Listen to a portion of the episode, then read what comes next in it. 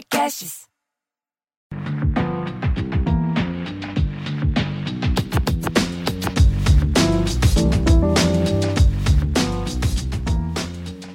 Olá, sejam bem-vindos ao Afrofuturo. Eu sou a Morena Mariá e hoje eu estou tendo o prazer de receber uma pessoa que eu gosto muito para falar de um assunto que todo mundo tá querendo saber, que todo mundo tá falando, que todo mundo tá se movimentando aí nas redes em torno de Black Skin, né, que é o novo álbum visual da Beyoncé.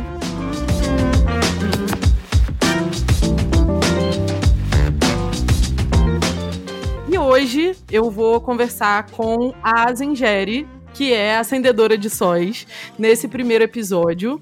E a gente dividiu a nossa discussão em duas partes. A primeira parte vai estar tá aqui no podcast, é esse episódio que você está ouvindo. E a segunda parte a gente deixou para o canal dela no YouTube. E aí eu queria muito ter o prazer de receber, Asa, que você se apresentasse um pouquinho e aí a gente vai começar a nossa conversa. Oi! Oi, gente! Olha eu aqui, de novo. aqui no podcast da Morena é a primeira vez, mas eu tô, gente, fazendo tanto podcast, eu tô quase abrindo um podcast para mim mesma. E aí eu vou pegar mais dicas com você, já deveria. é isso, eu tenho até uma playlist. Esse podcast, inclusive, vai estar lá na playlist podcast com a Asa, porque eu tô fazendo vários.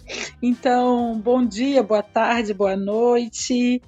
Eu sou a Asa, sou professora, pesquisadora de África e afrodiáspora. Tenho o um canal no YouTube e faço umas coisas aí no Instagram, no Twitter, uns textos acadêmicos também. Tô dando os Já deixa aí, seus né? arrobas pra galera te seguir ah, aí. Isso! Porque, né? Olha, me, me sigam no Instagram, tem muito conteúdo lá. É, o arroba é asa, A-Z-A, Ingeri, N-J-E-R-I. E é o mesmo arroba para você me encontrar, encontrar o meu canal no YouTube, canal Asingere. No Twitter é só inverter, Ingere Asa. E aí eu vou repetir o Ingere, N-J-E-R-I e o Asa é A-Z-A. É facinho. E aí nesse. E vai estar tá aí na descrição também, a gente vai deixar na descrição do episódio para o pessoal poder ter o link clicável. Então é tranquilo. E agora, ela que antes não estava muito ativa em plataforma nenhuma, agora está em todas. Todo lugar que você olha, a Asa está lá produzindo conteúdo profundo e super diversificado sobre as questões de diáspora. Então, para quem está interessado em aprofundar os estudos, é a pessoa para vocês seguirem e saberem mais desses assuntos, viu, gente?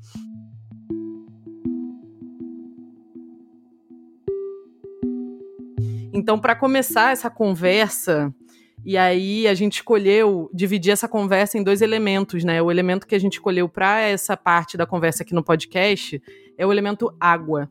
E aí é em torno dele que a gente vai tricotar essa, essa linha aqui sobre Black Skin.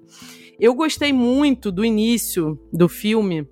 Tem uma parte da narração que começa falando uma voz de homem, né? Que eu nem vou entrar nesse, nesse mérito, porque eu vou deixar lá pro, pro vídeo do canal. Mas eu gosto muito dessa, dessa frase inicial que fala um pouco desse processo que, que vai ser o discorrer dessa narrativa, né? Que vai se encontrar com o Rei Leão em alguns pontos. E aí tem essa narração com essa voz de homem que fala: Eu ainda não sou rei. Eu tenho condições, mas não sei me conduzir. E aí, nesse durante essa voz aparece um rio. E a primeira imagem que aparece no filme é um rio. E isso para mim é muito emblemático. O que que você o que o que, que isso significa para você menina! Agora começou a tricotagem porque é isso né? Esse filme foi para mim gatilho puro. Porque é isso assim eu estudo África há 17 anos e por mais que a gente possa criticar o efeito do capital, a produção da Disney, blá blá blá blá, blá esse é um filme autoral de uma mulher negra, mãe de três crianças. Tá? Então, assim, com todas as localizações, há ali uma assinatura des, desta mulher, desta perspectiva, desta experiência, deste olhar. Então, isso para mim já diz muita coisa, né? E aí, fora isso, primeiramente, o Rio. Quando eu vi o Rio, eu pensei um monte de coisa. a água enquanto elemento da vida, a água enquanto ligação direta com maternidade. Eu pensei inicialmente que aquele rio era o Rio Nilo, mas depois eu fiquei pensando assim, hum, talvez, talvez seja o Rio Níger, porque a estética abordada é bastante ali é, daquela região ali de Nigéria, da, da estética da Yorubalândia mesmo, assim. Então eu fiquei também uhum. pensando em relação a isso, só que depois eu pensei que era o Nilo mesmo, porque ela traz o mito de Moisés né? Sim, é... essa primeira imagem que aparece no, no filme, para quem não viu, é uma imagem aérea, né, de um rio bem caudaloso, assim, bem grande, e lá no meio, bem pequenininho, tem uma cesta, né? Nessa cesta, no mito de Moisés, também para quem nunca ouviu falar, Moisés é colocado pela sua mãe dentro de um rio numa cesta, e ele é resgatado pela esposa do faraó, né? E aí ele se torna, enfim, vai entrar todo um processo aí dele se tornar Não, mas príncipe. Aí, é, mas aí o mais legal disso mais. tudo é entre linha, né, Morena? Porque Sim. quando eu penso, tipo, Moisés, se a gente começa já a, a viajar nas análises e entende que Simba, Moisés e depois, a gente pode afirmar depois, o próprio homem negro, eles têm uma ligação, Moisés é o salvador do povo judeu. Né? A gente não pode esquecer disso. E aí, ah, estamos falando de semitismo, essas questões? Não, não estamos. Estamos falando que ela utilizou uma metáfora que fala sobre alguém que libertou um povo. Entende? Sim. Então, assim, para além da, da, especificidade da história, a metáfora, o fato dela colocar é, uma referência direta a Moisés, que inclusive se passa no Egito, né? Porque Moisés ele vai ser o quê? Ele vai ser acolhido pelo faraó que mandou matar todas as crianças do reino. Então, tipo assim, primeiro genocídio e declarado. Ele é, ele é, colocado pela mãe no rio para ser salvo por Isso, alguém. Isso, exatamente. E a mãe dele não imagina que ele vai ser salvo pela esposa do faraó, né? Isso, e, ele cresce como agora, faraó. Eu queria fazer só uma ressalva aqui, antes da gente continuar essa reflexão sobre Moisés. Vou segurar ela aqui na minha mão. Não, não percam esse fio, gente, que é muito importante. Mas eu queria fazer só uma ressalva, porque eu acho muito importante o que você falou sobre a questão da da Beyoncé, da Disney, né? De ser uma obra da indústria cultural. Gente, é, eu vi muitas pessoas cobrando dessa obra que essa obra tivesse um apelo revolucionário, que essa obra como se, como se um filme produzido pela Disney fosse romper com todo o processo de racismo e do capitalismo no planeta Terra, ah, né? Como se fosse possível que isso, que isso fosse acontecer, né? Mas assim, com licença, com muito respeito a todas as cabeças, é entender que, tipo assim, essa obra, ela tem o seu quê revolucionário. A gente tem que se perguntar o que, que a gente está entendendo enquanto revolução. Sim, Entende? com certeza. A grande é questão a... que eu tô querendo colocar é que as pessoas cobram uma artista negra, uma artista pop. A gente precisa deixar isso muito frisado. A Beyoncé é uma artista de é, com uma é. carreira é. de uma dimensão gigantesca mundial, ela é uma artista pop. E ela é fruto eu, dessa eu, indústria assim cultural, você, né? Ela, é, Sim, ela, é, ela é fruto, fruto direto disso. Ela só é então, Beyoncé assim, porque ela é fruto pra... disso as pessoas quererem cobrar isso de uma artista negra, mas um monte de artista branco falando um monte de potoca por aí, sendo racista, beça, e ninguém tá indo lá a chincalhar a obra de ninguém por causa disso. Então, eu só queria deixar essa ressalva feita aqui, que eu essa análise aqui não tem nada de imparcial. Eu sou mesmo fã da Beyoncé, não tô nem aí para quem não gosta. E aqui esse espaço aqui, que é produzido também por uma mulher preta, ele vai falar das coisas que eu gosto, gente. Desculpa, eu não vou falar das coisas que eu não gosto. Então, assim, eu não pretendo ser imparcial. Neutralidade é uma coisa aí do, do pessoal aí desmelaninado que eu não. Enfim, não é comigo esse negócio de imparcialidade, neutralidade. Eu sei que eu não sou imparcial. E eu tô aqui mesmo para fazer uma defesa dessa, dessa obra. Então, se você não gostou de Black Skin, talvez esse não seja um episódio para você, tá? Mas vamos continuar aqui nossa reflexão. Mas é, é isso, eu acho que são as Voltando perspectivas de análise, né? São as, são as perspectivas de análise e as possibilidades de análise. Eu acho que é por isso, inclusive, que houve uma incorreção, assim, é, um filtro bem ocidental na hora de pessoas brancas fazerem análises sobre a obra, assim, porque quando se diz que a obra é um, uma quantidade de. foca nas oncinhas e tudo mais, como isso como um, um exemplo do arquétipo de peruagem ocidental, é importante que é um arquétipo dentro da peruagem ocidental, dentro do escopo do Ocidente utilizado pelo filtro de análise, mas que dentro de outras perspectivas, dentro de, de, uma, de um outro pluriverso de perspectivas, a gente vai entender a presença das peles, né? Pele de onça, pele de zebra, pele de girafa, né? E tem de várias cenas do leopardo, tem várias cenas em Mood Forever de vaca. que ali é ali é a festa da savana. Tem várias ali quando você, se você se atentar para as roupas no Mood Forever, você vai ver que ali tem é realmente as roupas, as peles das roupas ali são peles representativas dos animais da savana e que isso não tem nada a ver com ser perua. O ser perua é uma apropriação mal diagramada da realeza da pele, entende? Usa-se pele porque você. Quem é, quem é que arrancou a pele? Vamos começar pelo começo. Porque as pessoas não ficam fazendo pele dando de presente, não. Vamos começar pelo começo. Quem matou o bicho para tirar a pele? Vamos é começar lá do, do, do início. Entendeu? Sacou? Quem, quem que foi lá matar o bicho? Porque é isso, entendeu? Tem a ver com bravura, tem a ver com coragem, tem a ver com uma série de valores civilizatórios que estão dentro de outra compreensão.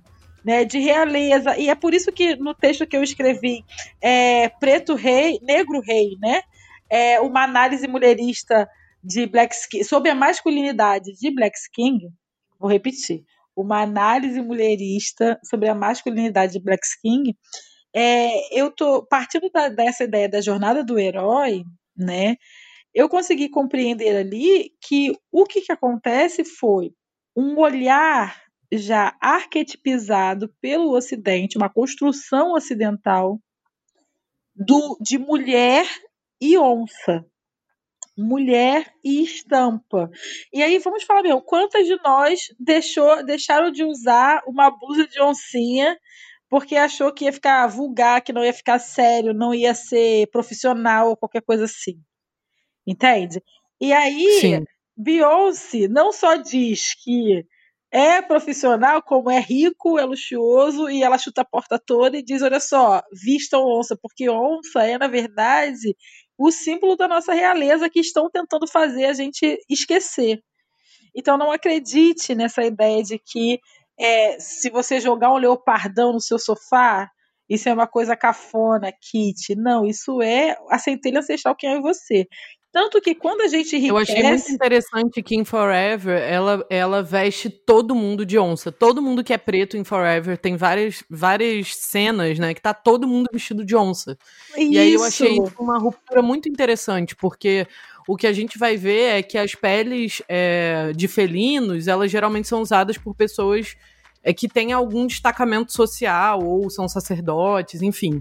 É, em geral na cultura africana. E o que ela faz na diáspora, e aí eu vejo é, algumas análises é, um pouco comprometidas, né, falando sobre isso, dizendo que é, ela faz uma romantização do continente africano, que o continente africano não é nada disso e tudo mais quando o que a escolha política que a Beyoncé faz nessa obra, e aí é preciso dizer que existe sim um olhar político, quando ela, ela veste todo mundo de onça em Forever, o que ela está dizendo é que todas as pessoas negras são herdeiras dessa desse poder, né? Então, você dizer que isso é uma romantização, não é, isso é uma escolha política, porque aqui na diáspora a gente nem sabe que existiram reis é, que existiram impérios no continente africano. A gente não aprende isso em lugar nenhum.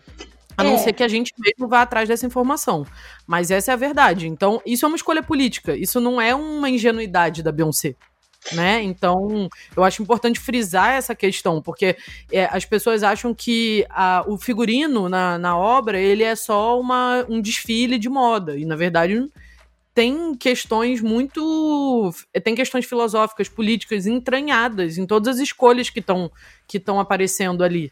Né? Visivelmente que que foi um filme, foi um filme pensado é, no detalhe, assim, sabe? Sim. Mas e para além disso, é, que você está falando, eu queria acrescentar que a questão política ela também é desenhada na obra a partir das metáforas. E, em primeiro lugar, antes de começar essa discussão, é importante que a gente traga que existe uma organização chamada União Africana, que é uma organização internacional, né, continental, reconhecida internacionalmente, da qual todos os países do continente são membros. Então, assim, é uma organização em que todos os países de um continente, que no caso é o africano, fazem parte. Você não tem essa experiência na União Europeia, por exemplo. O Brexit está aí para isso, né? Para mostrar que não tem essa experiência. Então, a União é Africana, apesar de ter várias questões, enfim, isso já é uma outra discussão, ela vai fazer um, um, vai lançar um documento público que foi reconhecido e chancelado também pela Unesco, ONU, União Europeia, todos esses órgãos de humanitários internacionais, em que ela vai declarar documentalmente a diáspora enquanto o sexto território de África. E, tipo assim, não foi eu que inventei isso, sacou? A gente está falando de questões políticas. E dentro dessa questão política, porque é uma instituição internacional continental declarando para o mundo que a diáspora é África. E quando ela faz isso, o é, Brasil. Isso não é uma elucubração da cabeça de pessoas é, que nasceram no Brasil e do nada resolveram se auto-intitular africanas em 2020, né? Não, gente, olha só, eu sei o que eu tô falando. Quer referência? Itamaraty é referência. Você quer referência? Pega o meu artigo de pós-doutoramento, porque lá na bibliografia tá a referência de onde eu tirei o documento, porque esse documento é um documento público. E o Itamaraty, ou seja, o Brasil, enquanto reconhecidamente a maior diáspora africana fora de África, nós temos a maior população negra do mundo depois da Nigéria, sacou? E aí, quer aceite, quer não aceite, africanos me desculpem. Mas isso é uma realidade. Como lidar com isso? Bora sentar e conversar, mas isso é uma realidade. Então, Sim, tem muito Brasil, atravessamento, mas é, isso é um dado, é isso é um exatamente, fato, né? exatamente. Então, o Brasil, ele vai se comprometer formalmente, politicamente, com documentos públicos do Itamaraty, na troca intercultural, política e econômica, né, dos entre Brasil e África, porque o Brasil faz parte da sexta região, isso é reconhecido. Então, assim, quando a gente fala de panafricanismo, não é isso que você está vendo no Facebook. No Twitter. No Twitter, muito menos no Twitter. Não é mesmo. Assim, panafricanismo é, é, primeiro, começou com Marcos Garvey. Sacou? Não sabe quem é Marcos Garvey? Vai lá no meu canal, porque o último vídeo do canal é sobre ele. Porque não só o Marcos Garvey faz aniversário agora em agosto, como a bandeira pan-africana, vermelha, preta e verde, que aparece, anos, né? exatamente, que aparece no, no clipe, no filme, né? Se eu não me engano, é no próprio Mood Forever, talvez no, não, é no Already, Already. Aparece, é, é, são as cores pan-africanas criadas por Garvey e sua organização Unia no Congresso Internacional para o Progresso do Negro, que aconteceu, adivinha quando? Em 1920. Então, assim, achar que panafricanismo, uma, uma, uma, construção política que envolve vários agentes, vários atores, transcontinental, porque a gente está falando de Brasil com Abdias Nascimento, Lélia Gonzalez e Beatriz Nascimento, estamos falando de continente africano com Samora Machel, Thomas Sankara, Kwame Nkrumah, o casal Mandela, toda essa galera tava tudo ali bebendo na fonte pan-africana. Falar do movimento da negritude que surge na França, francófono, e depois vai e poçar Sangó enquanto presidente, presidente do Senegal. Falar da, do movimento das Antilhas, o negrismo das Antilhas. Você me dizer que tudo isso, esse movimento secular pan-africano, se resume a fulano de tal que descobriu o pan-africanismo ontem, lá no post de Facebook, então, assim, sinceramente, me poupe. A gente está falando de uma construção política. Então, assim, se você individualmente não se considera negro, se você acha que você é um afro-pindorâmico, afro-indígena, ou se você considera uma pessoa é, parda, latina. latina e tal, é problema seu. Porque isso é uma construção política. Política. O, a, o indivíduo, nesse sentido, não faz diferença absoluta nessa soma. Então é muito mais uma discussão egóica. Então, assim, é, desculpa me exaltar, mas assim, zero paciência. Não, mas eu porque... acho importante a gente trazer isso logo agora, porque já fica bem delineado é, uma posição que eu acho que é, muita gente que fez crítica à obra, eu cheguei até a discutir com algumas pessoas no Twitter por causa disso, é, trouxeram é, um olhar é, querendo dizer que a obra da Beyoncé romantizava o continente africano, a África mítica, aquelas coisas que a gente sempre ouve. Quem é panafricanista e está ouvindo esse episódio já sabe do que eu estou falando. Porque são as coisas que a gente sempre ouve quando a gente está falando de qualquer é, obra ou discurso que traga o panafricanismo é, numa posição de centralidade. Então, quando a gente está falando de afrocentricidade, quando a gente está falando de qualquer tipo de abordagem que traga a cultura africana como central, a gente vai ouvir pessoas tentando descredibilizar essa categoria de análise, essa, esse olhar porque as pessoas não conseguem, elas sentem uma coceira quando a gente fala que a África não é pobreza, criança barriguda e remelenta, cara. As é pessoas, é elas, elas sentem é uma, um, incômodo e quando a gente que é mais engraçado, Morena? É o mais rica, cara. O mais engraçado nisso tudo é que, tipo assim, a pessoa chega para mim e fala assim, mas olha, África é um continente. E tipo assim, tipo, é, vai falar isso pra mim. Pessoa, uma pessoa tipo, falou assim, isso pra filha, mim. É óbvio que eu sei. Ah, o ponto não é esse. O ponto a gente tá falando de. Quando a gente fala de judeu, bora lá, bora desenhar essa brincadeira. Estamos falando de judeu. Todo judeu é igual? Não. Todo judeu é o judeu de Israel? Não. Tem o judeu brasileiro, o judeu francês, o judeu etíope, que poucas pessoas sabem, mas o berço do judaísmo é Etiópia, assim como o islamismo, assim como o cristianismo, mas enfim, isso é para outro podcast. Então, veja, é, esses, todo mundo aí se entende politicamente enquanto judeu. Ah, mas asa, judaísmo é uma espírita. Todo é. mundo respeita essa unidade, né? É. Ninguém vai questionar dizendo que é o judaísmo é mítico, que é o judaísmo é, de, de camiseta, que é o. É, as sabe? críticas. vai lá falar pro japonês que nasceu no Brasil, que ele é, da, que ele é filho de japonês, ou neto, ou descendente japonês, que ele não tem direito de reivindicar a cultura dele, que ele não tem direito de, de reivindicar a culinária, a vestimenta, a religião, a filosofia. Ninguém chega para essa pessoa para ir lá falar isso para ela, dizer que ela tem que parar de, de, de pautar a vida dela em torno de uma cultura a qual ela pertence né? Isso. É, a aparência física dela. Ninguém vai lá dizer isso para uma pessoa que é japonesa ou Não, que é e chinesa. eu ainda quero contribuir com mais alguma coisa, porque cansada dessa discussão, no meu artigo de pós-doutoramento, eu trago essa reflexão lançando mão do que eu chamo de espólio de Maafa. Isso é um conceito que eu mesma criei mesmo no, no pós-doutoramento e venho refletindo sobre ele, porque na verdade ele é fruto de um, de um trabalho de literaturas africanas desde o mestrado. Então, o que acontece? No mestrado, eu fiquei pensando muito no espólio de guerra, porque eu pesquisei a poesia moçambicana desse período. Então, pensando muito nisso, e eu me deparei com um escritor angolano chamado Manuel Rui, e ele vai dizer o seguinte sobre a língua portuguesa. Ele vai dizer que a língua portuguesa é um espólio de guerra.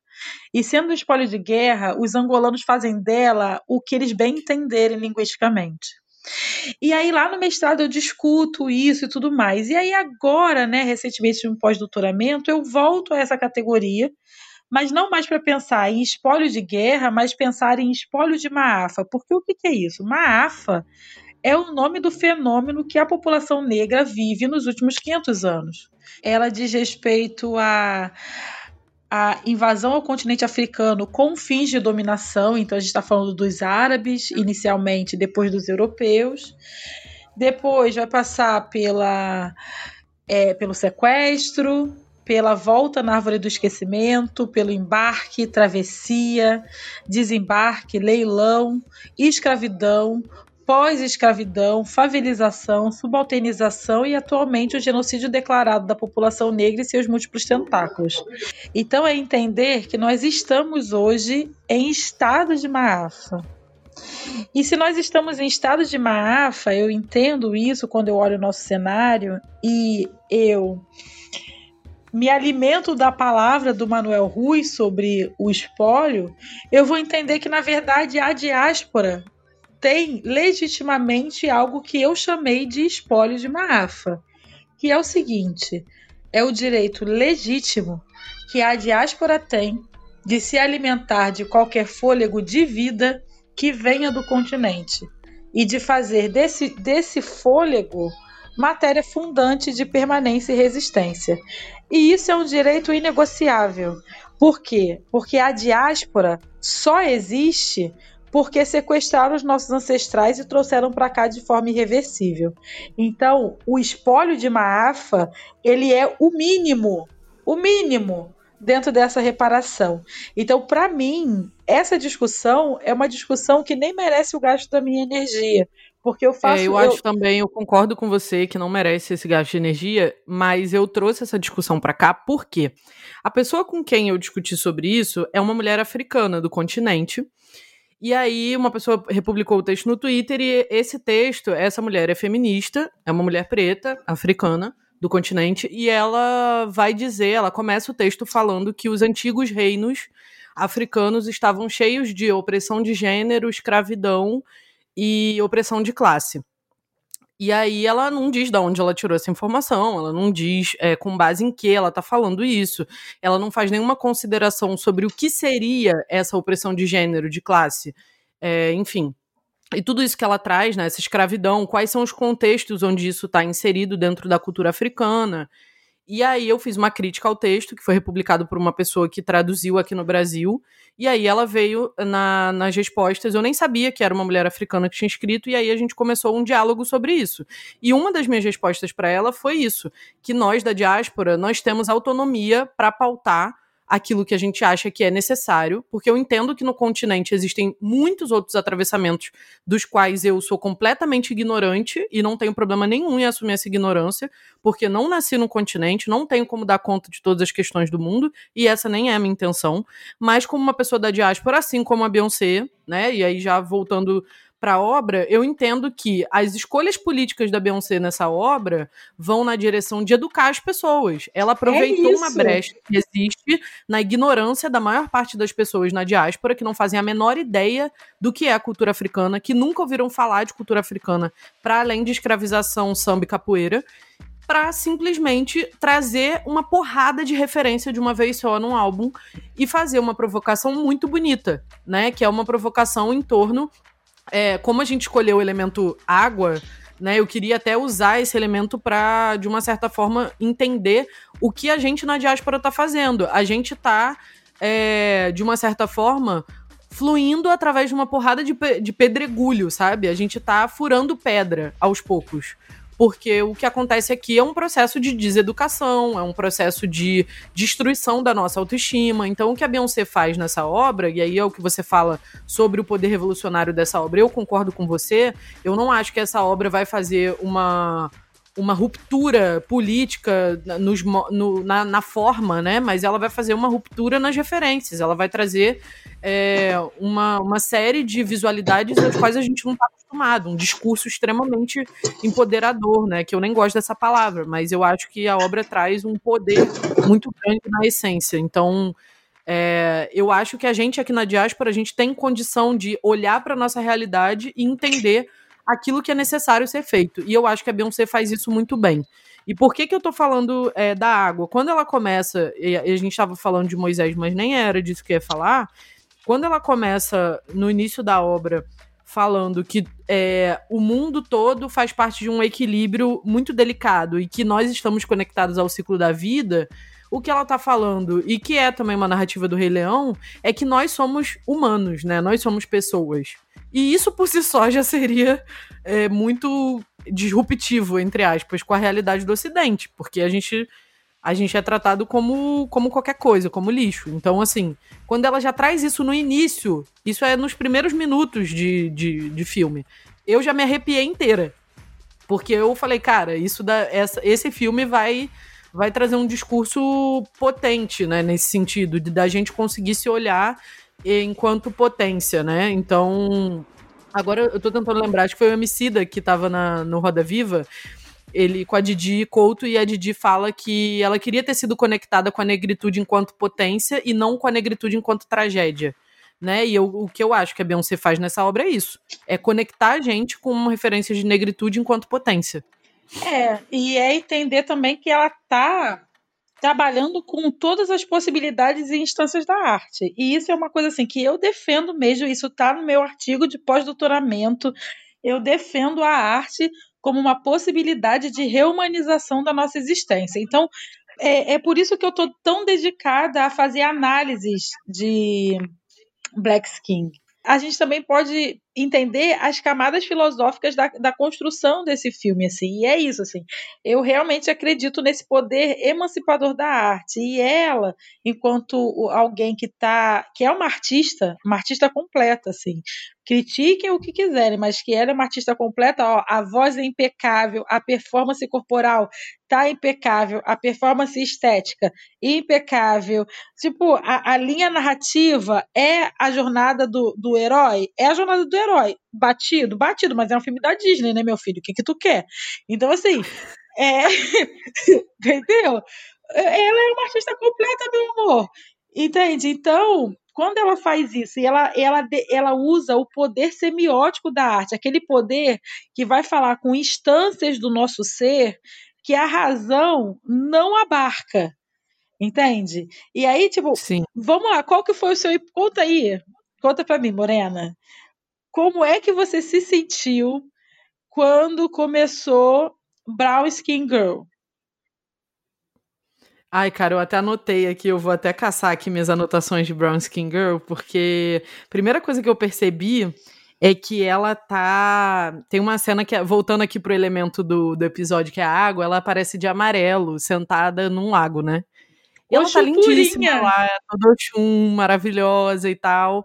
E aí começa é, a música, né? Um amigo meu já tinha me mandado falando que era para eu dançar muito com a minha filha e tal. E eu fiquei assistindo e vendo. É, tem uma coisa que me chamou muita atenção nessa música, né? Para além da. A música é linda, a, a, o clipe é maravilhoso, tem referências visuais é, sobre mulheridade africana lindíssimas. É, e, é importante eu, eu... você falar isso, porque não é feminismo. Ela não está ali reivindicando uma sororidade. Eu não. acho que a sororidade que ela reivindica ali é a homenagem estética que ela faz na cena do chá ao filme Maria Antonieta da, da Sofia Coppola.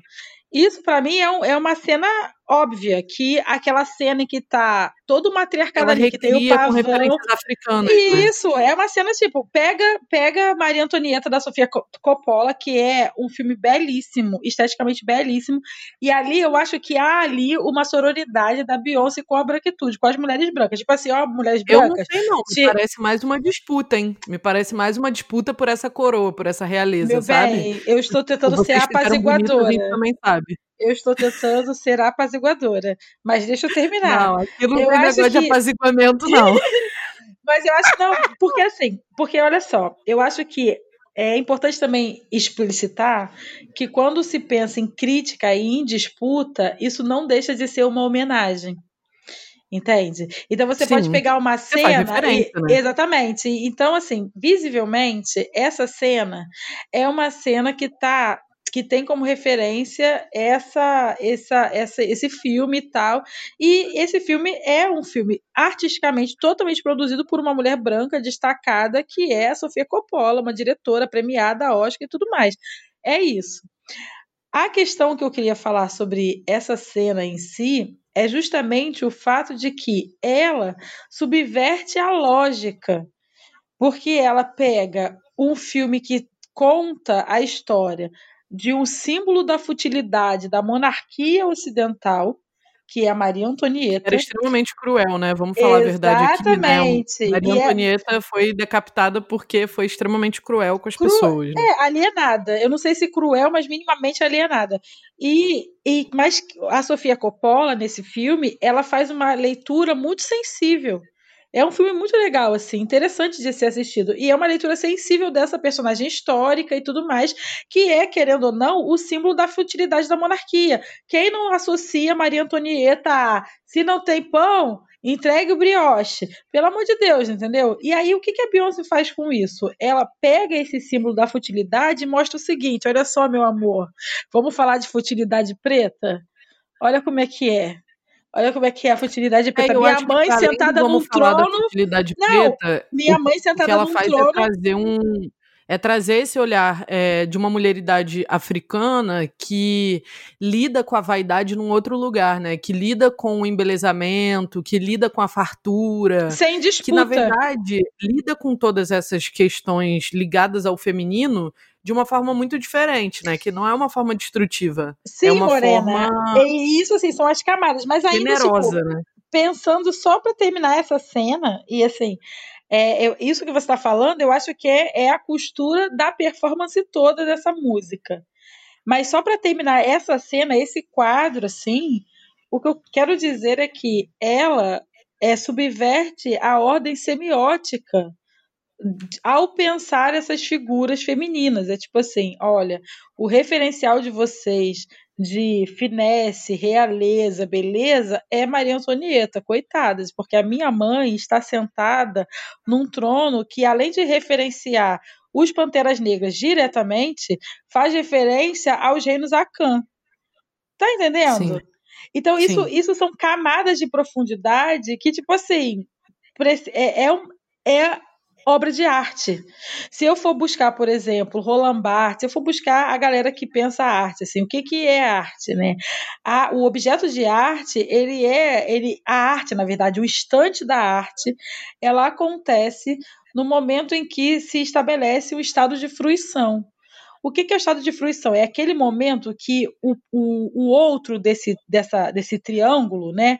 Arte, artista e público, leitor, é, plateia, enfim, o público que vai receber a obra de arte, é o momento que este vértice desse triângulo ele entra em suspensão e ativa as instâncias biológicas, vibracionais, outras instâncias. A gente entra em outro estado. E isso, assim, também não sou eu que estou inventando. Inclusive, Roland Barthes é um homem branco, francês. Entendeu? Eu estou dando referência ocidental patriarcal. Para explicar uma. É, para explicar uma coisa assim, básica. Então, quando eu vejo o, o Black Skin, eu vejo aí uma obra de arte, do mesmo jeito que, que, que é assim, que vai se tornar um clássico e tudo mais, como é, por exemplo, Apocalipse Now, que é um filme também sinistro, assim, e vários outros filmes é, ocidentais e também filmes africanos que fazem isso. Quer ver um filme assim, Virgem Margarida, é um filme moçambicano. Enfim, então é, é perceber essas instâncias. É quando, por exemplo, eu leio Chinua Achebe, O Mundo se Despedaça, e eu vejo a vida do Oconco e vejo aquela trajetória ins- instaura instâncias em mim que me deslocam para outro lugar, um, um lugar de fruição, de solidariedade, de pacto mútuo, de É, o filme, eu acho que me levou para esse estado de fruição e eu acho que para quem é preto, isso ativou muito rapidamente, né? Porque Muito. logo no início, o filme ele já te provoca num lugar muito de muita que para quem é da diáspora, toca num lugar de muita dor e ao mesmo tempo de um vazio muito grande, né? De um vazio de uma identidade que não que se constrói com base em referências muito negativas. Então, quando ela vem e diz no início, logo no início do filme, na primeira música, ela é, tem um verso que fala: Você é bem-vindo em seu retorno a ti mesmo. Né? Ela, ela já tá te convocando. É, Isso tá é convocando a gente, né? espectador, para fazer essa viagem junto com o Simba ou com o menino que, que, que ela apresenta na narrativa, né? E que a gente identifica com o Simba, porque, enfim, é muito óbvio essa referência. Quando ela vira e fala, pegue a caneta e reescreva, é muito poderoso, porque o que ela tá dizendo é, por exemplo, a gente pode pegar uma obra da Sofia Coppola e reescrever. Eu posso reescrever Exatamente, é essa isso. narrativa no meu filme. E isso é muito, isso é muito incrível, assim, né? Isso eu, eu acho muito poderoso. É isso, é muito poderoso. E isso é o poder da arte, né? porque o artista ele tem autonomia sobre o seu objeto. E, e, é isso, né? Aquela grande frase: nada se cria, tudo se copia. Não, eu acho que tudo se transmuta a partir de outros olhares, a partir de outras perspectivas, a partir de outros ângulos, né?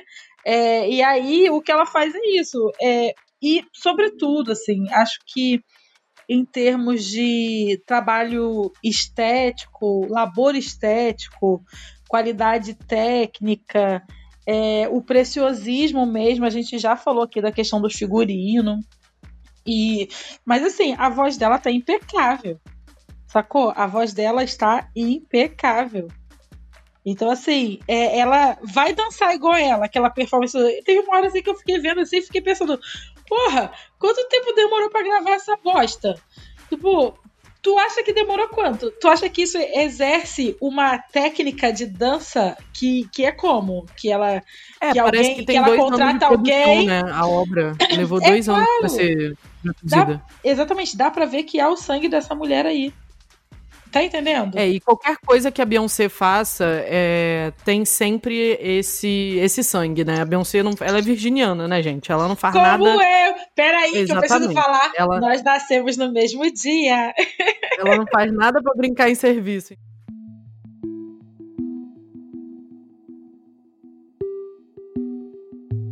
É, a gente, é, vamos falar então sobre a, a simbologia da água, né, Morena? Vamos falar da simbologia da água.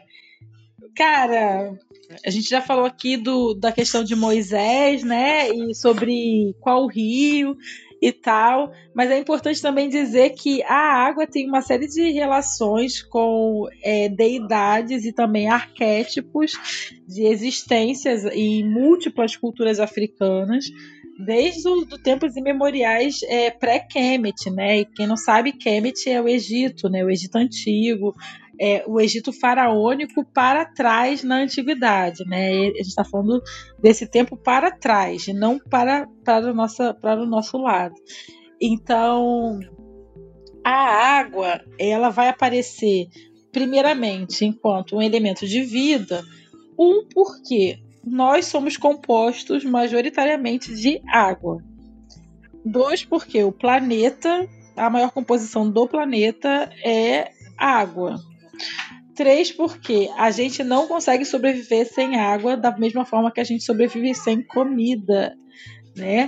Quarto, porque a nossa primeira casa, da nossa morada física nesse plano é uma bolsa d'água dentro do útero da nossa mãe. É, e eu acho muito interessante que logo no início, Asa, essa, essa referência à água, ela, ela traz várias mães dando banho nos seus filhos, né? Logo no início do filme. Muito a referência ao batismo. É, eu acho assim, eu fiz uma análise sobre isso, assim, eu, eu dividi a, a, a, o filme em três atos baseado na jornada do herói. Então, tipo assim, o ato 1, um, e isso tá nesse artigo sobre o Negro Rei, enfim, que eu já citei, depois vocês olham aí na descrição. É, o, o, esse primeiro ato é o ato do quê? Da apresentação do personagem, que é o Rei Leão, é o rei, é o escolhido, é o herói que vai fazer a jornada. Por isso que ele vem junto com a sua mãe e ele passa por, pelos rituais iniciáticos. E ali no filme aparecem dois iniciais, que é, é a espécie de, se você quiser pensar ocidentalmente, batismo, mas para mim estava muito mais por alguma coisa meio a apresentação à comunidade. Né? E existem várias formas de apresentar a comunidade dentro das culturas africanas, né? É, então poderia ser entendido isso, mas também vai ser um outro momento em que ele está maior e ali também em frente ao oceano, o oceano do quê? De o oceano de todas as possibilidades, o oceano de Iemanjá, o oceano que é uma referência direta a met met metafisicamente ao nosso cérebro. Então, assim, tem uma série de referências. E a travessia que a gente faz na diáspora também, né? Em frente ao oceano, se preparando para fazer essa travessia, né? Exatamente. Então, ela. Ali você tem uma outra iniciação dele, um pouco maior. Como é que a gente sabe disso? Porque há ali as pinturas, né? Ela pinta o rosto dele e isso mostra realmente que é o rito iniciático. Tanto é que é o rito que dá início à jornada do herói. Porque como é que, se como é que funciona a jornada do herói? Bem simplificadamente, né? Você tem a apresentação do herói, a legitimação da sua realeza, que se dá na música 2, quando se tem visivelmente a ancestralidade do Gon é, traçando a sua linhagem. Então, é tipo assim, é igual quando você vai na Bíblia, que acho que é Mateus, que traça a linhagem de Jesus até o rei Salomão, uma parada assim surpreendente, 14 gerações o maluco botou ali, tipo, pá, pum, pá. Por que ele tá traçando essa linhagem de Jesus até o rei Salomão? Gente, é gente pra caramba. Por quê? É, mas você precisa aí a gente justificar essa parte que você falou dos Dogon, não, cara, porque essa então, parte. Mas eu vou falar é e a gente volta. Fundamental. Isso, então, mas por que que, por que que tem isso dentro da jornada do herói? Porque todo herói é herói também pela sua linhagem. E eu, e, e eu tô dando exemplo somente da narrativa de Jesus. Mas eu posso dar exemplo de todas as narrativas de herói. Porque o herói, ele não é só herói porque ele é valente, ele é herói porque espiritualmente ele tem uma linhagem de ele heróis. Ele nasce herói, né? Exatamente. Então, quando a música 2 é uma música afrofuturista que faz referência à Núbia, a Kemet e ao reino de Aksum e coloca dois, dois dogons. Olha só, tem aquela cena que é duas pessoas visivelmente dogons. Como é que você sabe disso? Primeiro, olha a máscara. Depois, olha as roupas. As, as roupas máscaras a... são máscaras mutuárias, né? São muito importantes essas máscaras. E são máscaras de incorporamento ancestral. Não é Essa toa questão. Da, do reincorporamento, né? De Exatamente. você nascer na mesma, no seio da mesma, do mesmo povo, né? Então, mas tem várias cenas do, ali é, nesse filme que você tem esses dois ancestrais e Beyoncé e, e a né? criança né? na frente. E é tipo assim, isso é, é, dizer assim, ó, você tem essas linhagens, e por que Beyoncé tá ali? Porque Beyoncé é o arquétipo da mãe dele, e as mães são os úteros que pariram a nossa existência. Nós saímos de, de mães, né? E aí a gente pode fazer outras discussões sobre isso, mas arquetipicamente, né, você sai de uma mãe, né? Então, essa, esse sair de uma mãe coloca a Beyoncé dentro de um laço ancestral irreversível. Nós escolhemos antes de nascer, segundo os iorubais, o útero de onde sairemos. Então, veja, ela tá ali, lado a lado aos ancestrais do Ogon, não só para legitimar que ele tem uma linhagem de realeza do Ogon, tanto é que esse ancestral do Ogon, ele, ele até dirige o carro da transição do Simba, mas também para dizer que ela ali está configurando o seu lugar de ancestral direta dele e que ela legitima isso tudo. Então, não é glamour, é fundamento. E é muito interessante que os versos da música é, que vão falar sobre isso, assim, tem dois versos que eu separei que são muito significativos, né, para ilustrar isso que a gente está falando. Tem um verso que ela fala: "Encontre o seu caminho de volta, não deixe que esse mundo, que essa vida te enlouqueça". E o outro verso é: "Foi há muito tempo, mas se lembre de quem você é". Então, esses dois versos eles estão falando de um processo de retomada ancestral é, e mostram esses ancestrais, esses dois Dogon, né, que vão acompanhar ele ao longo da narrativa do filme, é, mostrando o caminho para ele, né? E a Beyoncé também, eu, eu vi algumas pessoas, algumas análises de pessoas na gringa relacionando a Beyoncé com a estrela Sirius, né? Que é uh, a estrela que os Dogon já viam muito antes do, da ciência ocidental. Isso. Algumas pessoas relacionaram isso com ela, né? Dizendo que ela estava brilhante lá, toda de de brilho representando a estrela, né, como um guia para ele nesse caminho e de fato ela ela acompanha ele ao longo de toda a narrativa, né? É, eu tenho outra análise, se você me permite. Vou até aqui, peraí que eu vou pegar aqui porque eu anotei isso aqui e inclusive eu discuti dentro do núcleo de pesquisa que eu coordeno, Negrar, enfim.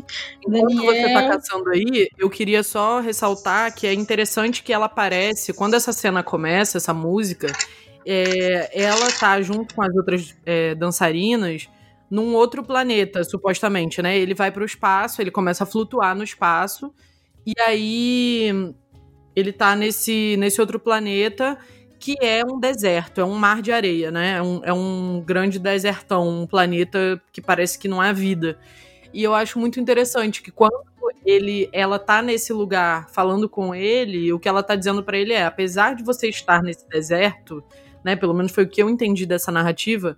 Apesar de você estar nesse ambiente desertificado, sem vida, né? Um ambiente é, hostil para você, se lembre de quem você é, se lembre do seu processo de retorno, né? Então, eu achei bastante interessante essa, ela escolher essa visualidade do deserto também, de um mar de areia para representar esse processo da, da diáspora.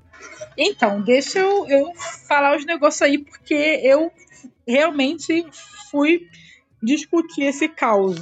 Né? Primeira coisa é que é, não há dentro, por exemplo, da mitologia de Heru, né, ao Sa, ao Sete Heru, não há nenhuma referência a estrela ou qualquer evento astral. Assim. E eu estou falando isso porque eu vi umas análises dizendo, é, puxando a estrela Sirius e relacionando isso também ao evento do nascimento de Heru, né? O mito de Heru. Assim, é, é claro que eu não sou a pessoa mais estudiosa do mundo do mito de Heru, né? Não sou.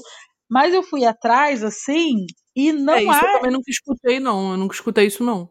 É, e não há evento celeste nesse momento, assim, desse mito do nascimento e tudo mais. Então, é, tem umas relações com isso. Agora, essa ideia da estrela cadente, é, dentro da concepção ocidental do nascimento de Jesus e tudo mais, isso é dramaturgia bíblica, né? Não é, não é, isso é realmente dramaturgia bíblica, assim, né? Mas Jesus, assim como Heru, tem epítetos é, chamados de estrela do amanhã. Entende? Então, ambos vêm. E por que, eu estou falando de Jesus? Porque visivelmente há aí no filme uma referência a Isis lactante. Isis Sim. lactante, ela é cultuada uma, em todo o Mediterrâneo. Ao cristianismo também, né? Porque, enfim, a comunidade Total. preta nos Estados Unidos é muito cristã, É gospel. Né? É gospel. Como é que é? Diáspora é isso. Diáspora é o chacoalhador de tudo isso e o parimento de existência do que a gente é. Entendeu? É essa, esse vários nada com coisa nenhuma. Entende? Mas que e nisso tudo, tudo tem vida. E vários estudos com tudo junto. É isso, entendeu? Porque esse que é o legal. Eu tô meio, eu tô meio Gilberto Gil hoje, né? Mas é porque talvez é isso. Eu preciso me Gilberto Gilniar para poder dar conta da complexidade do que a gente está falando. Porque é uma parada que não tem nem definição linguística. Mas por que, que eu tô falando dessa questão da estrela? Porque ela, quando vai falar dos Dogon, ela fala na letra da música que são mestres ancestrais de tradição celestial.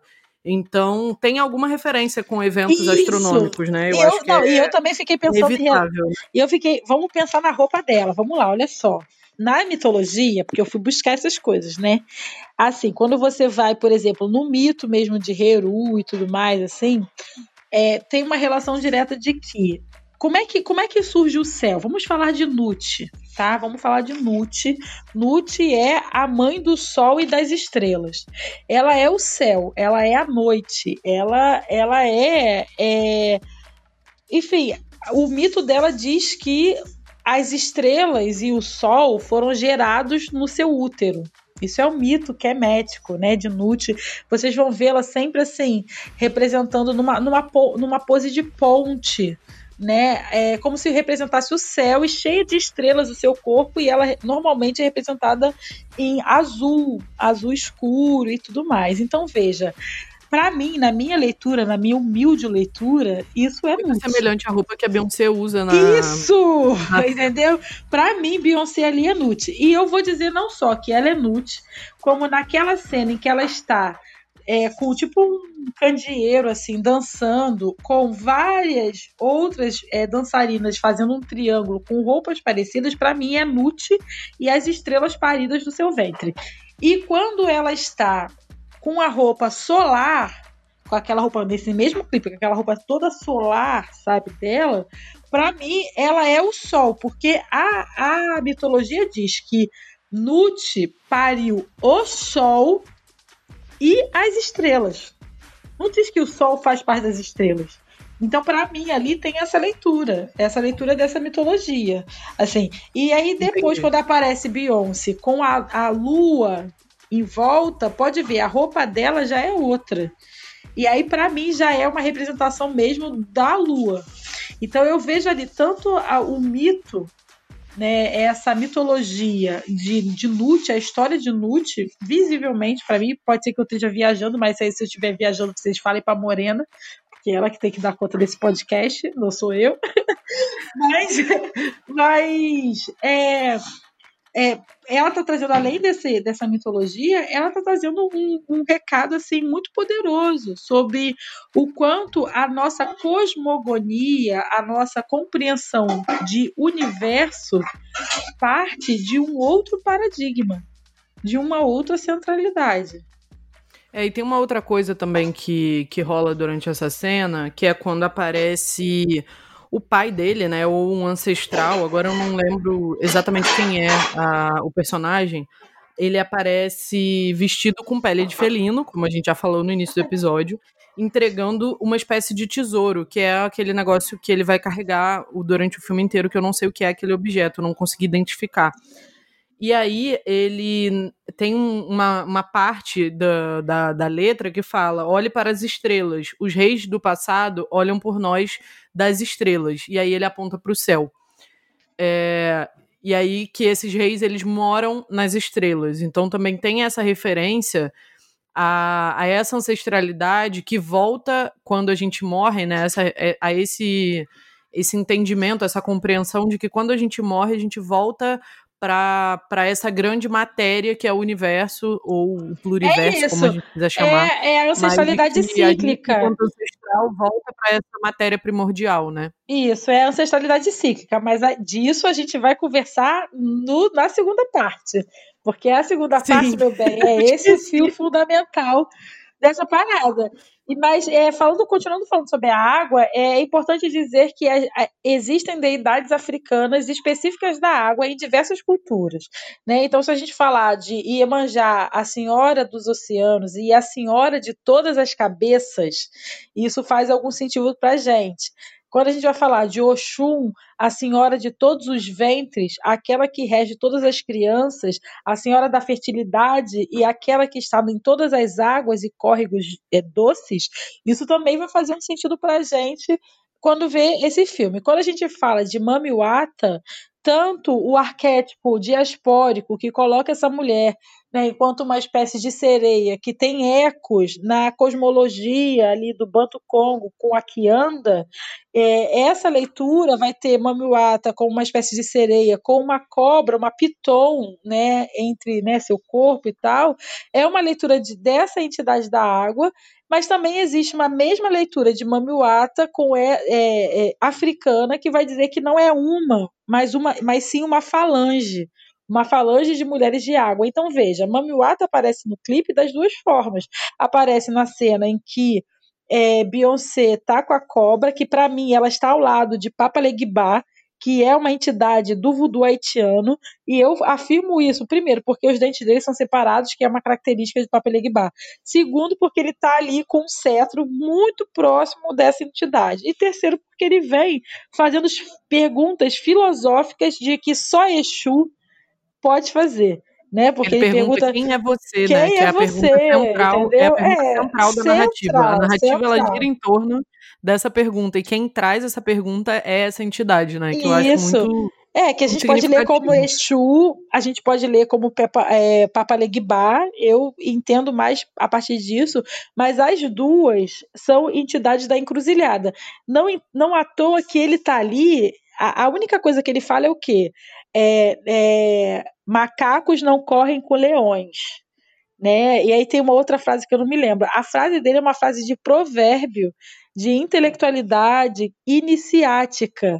Né? O que ele fala ali, ele está ele tá dizendo assim: olha só, vou te dar aqui esse, esse presente, que é esse dito de sabedoria, porque agora você vai começar a sua jornada.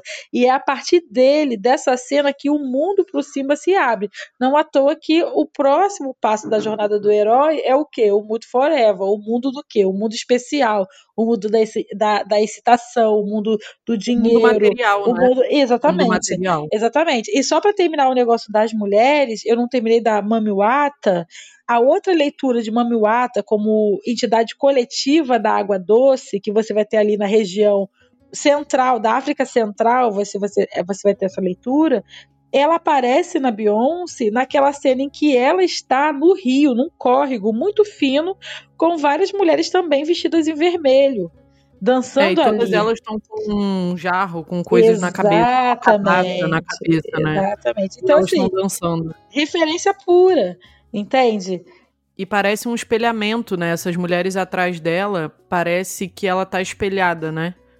Exatamente, porque na verdade é uma falange. ela fala diretamente, tem um verso é, que ela fala diretamente que ela é o Shun, ela é a rainha de Sabá. É, eu sou a mãe, ela fala. Não, e, na minha corrente de ouro, né? Não, e assim, é ela é importante dizer, eu acho que é importante dizer que, para quem não sabe, mas vai ficar sabendo agora, que Rainha de Sabá é uma rainha etíope que governou na Etiópia e toda a Arábia Feliz. E que essa mulher era tão poderosa que ela não só era dona da porra toda, como também nada mais se casa com o rei Salomão, tá bom? Então, assim, muito obrigada, Rainha de Sabá, por fazer parte da nossa linhagem ancestral, porque a senhora era realmente uma mulher Referência do poderosa, né? E ela.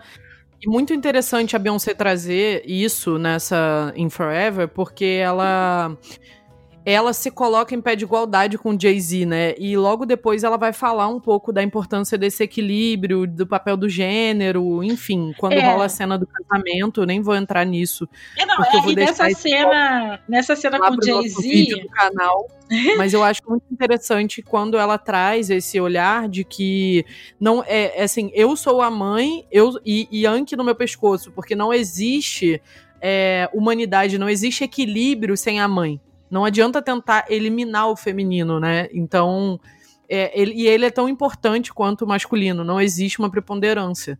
Não, e, aí e, eu acho e ela volta essa cena, eu realmente aplaudo de pé, porque veja como é que é, é, é aquele enquadramento da memória, né, que o Michel Pollack fala.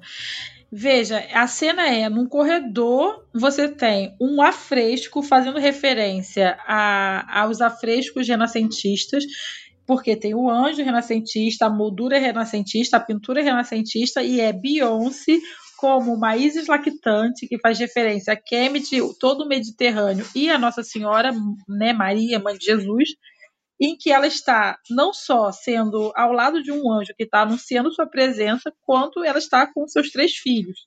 E à frente disso, é com um todo um azulejo mouro fazendo referência total à diáspora islâmica afro-americana, então tem ali uma referência estética ao que a diáspora também é uma compreensão árabe e isso numa mansão. Gente, eu não falei que essa mansão foi gravada o Poderoso Chefão.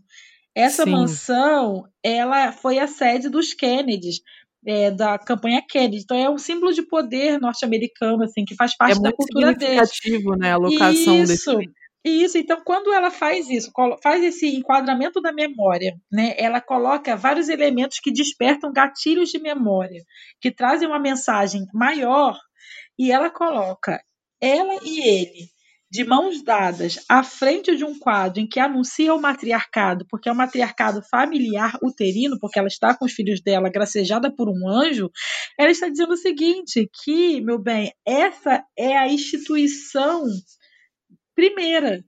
Essa é a instituição do matriarcado. E veja, eu não estou falando aí de um homem e uma mulher enquanto gênero, casal. Eu estou falando de família enquanto união de espíritos para a subida da mesma montanha da vida. Então, é, entender... de masculino e feminino como princípios é, de equilíbrio da natureza. Exatamente. Como gênero biológico, gênero, enfim, categorias estanques de análise de gênero, né? Isso, não é disso aí, que a gente está falando. E como é que eu, eu, eu fundamento isso que eu tô falando? Porque eu sou uma mulher de fundamentos, entendeu? Eu não brinco em serviço. Meu nome é Asa, não é bagunça.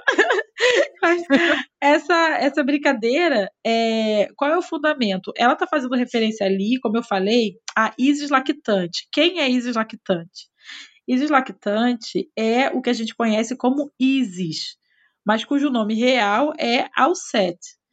Então, essa ideia de a mulher com o bebê amamentando, que a gente vê muito com a imagem de Nossa Senhora, na verdade, é a primeira imagem que se tem notícias dela é de Alcete e Heru, que é é Isis e o seu filho, que não tem o companheiro, no caso, porque, segundo a mitologia, ele foi assassinado. Quando você sabe que Maria, né, e assim, me desculpa que eu vou falar aqui os cristãos e tal, mas eu estou falando com muito fundamento histórico, entendeu? Eu faço parte do núcleo de pesquisa de história e a gente discute sobre isso, história de religião. Maria é, era mãe solteira, sacou? E aí, durante o século II, se perguntaram, os concílios lá começaram a se perguntar, tipo assim, o que, que a gente vai fazer para justificar essa mulher aí que só tem mulher e criança?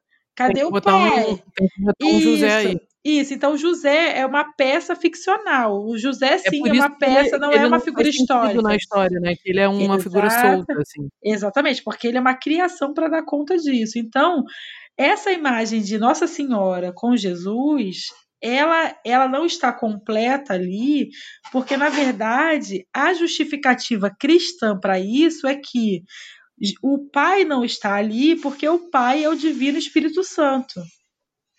Só que a, a real justificativa disso é que o pai não está ali porque o pai, Alçar, Osíris, foi esquartejado pelo seu irmão Sete. E é, Alçar, né, Alcete, desculpa, e Alcete, Isis, vai juntar suas partes e costurar. Entretanto, o pênis foi jogado no, no Nilo e esse pênis se perdeu. Então, Alcete sobe em cima de Osíris, né, de Alçar, e emana sopro de vida sobre ele.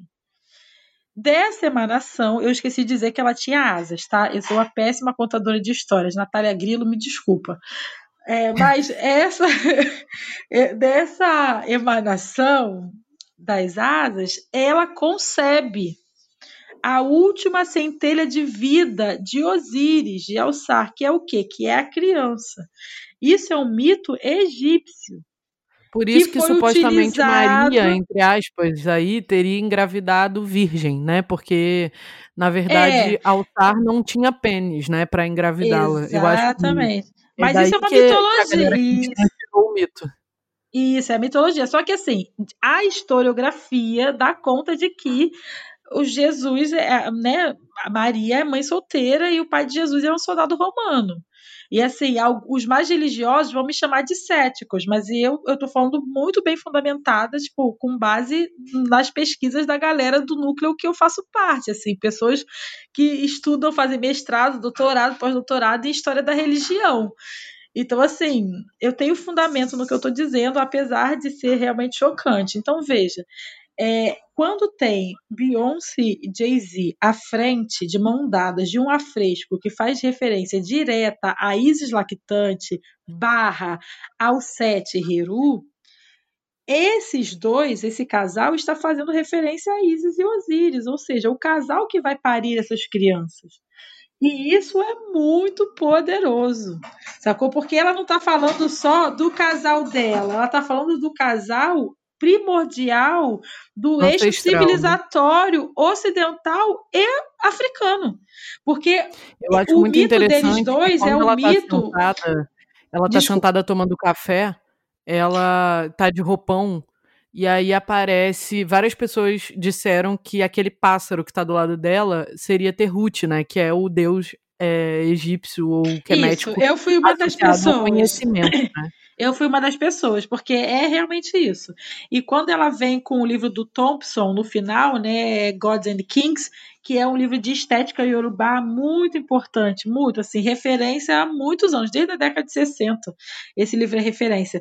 E quando ela vem com esse, na, no, né, logo após, né, mostra ali o Deus Tote, o Terhut, e, e é o Deus que, inclusive, a literatura diz que ele é o primeiro, ele é o último a fugir antes do furacão e ele é o primeiro a chegar depois do furacão. Ou seja, a sabedoria, ela vai ter que sempre vir primeiro. O conhecimento, ele é a porta da sobrevivência. São Sim, é essas é as metáforas. também que ela está fazendo uma narrativa de renascimento.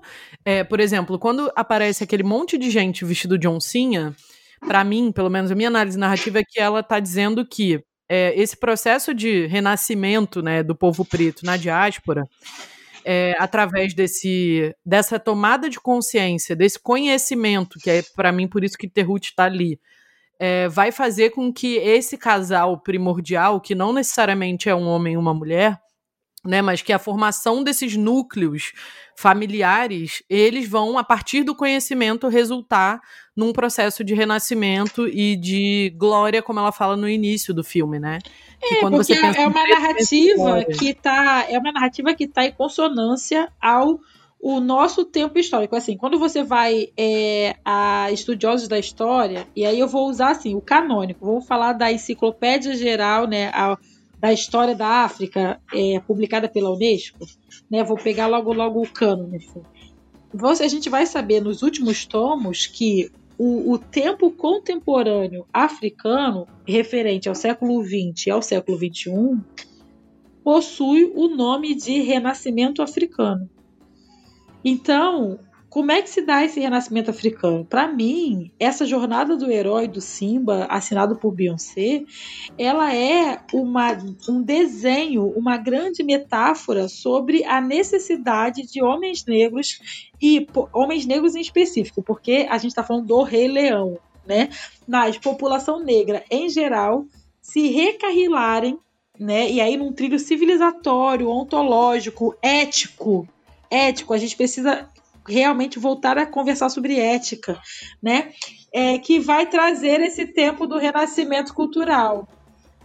O que ela vai, ela vai direcionar diretamente um chamado para os homens negros. Ela vai falar é, diretamente com os homens negros, né? E eu acho que até no fim, quando ela dedica a obra para o filho dela, e ela diz que eu até anotei aqui exatamente qual é a citação que ela fala, né? Dedicado para o meu filho Sir Carter e para todos os filhos e filhas do Sol e da Lua. Vocês são a chave do reino.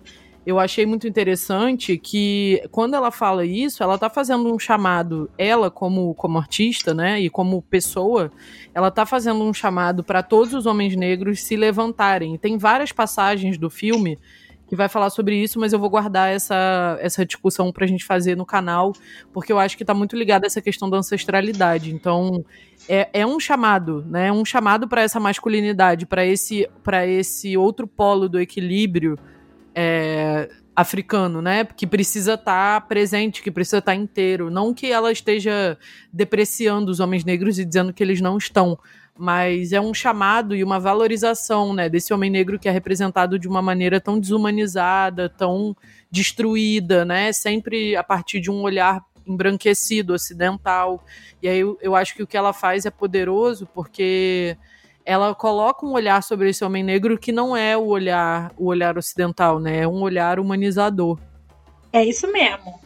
Eu acho a mesma coisa, e, e essa ideia mesmo da própria jornada do herói, assim. E para é, linkar com essa questão da água, então veja, o herói ele vai, né, se perde nesse mundo das ilusões, né, que é Mood Forever, e aí tem a grande ode ao homem negro, que é Already, que eu, eu, a gente vai falar sobre isso no vídeo do canal, vocês vão ter que aguardar para ver o vídeo do canal. E, e depois vem. É tipo assim, o Already é tipo um levante e anda, rapaz.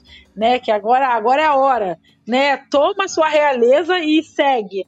E aí se encerra esse ato. E aí entra o terceiro ato, que abre com, com o Brown Skin Girl, que é o quê? Que é esse homem agora que está começando a entrar num processo de autoconsciência, ele agora sim pode estar preparado para encontrar essa mulher que é uma rainha.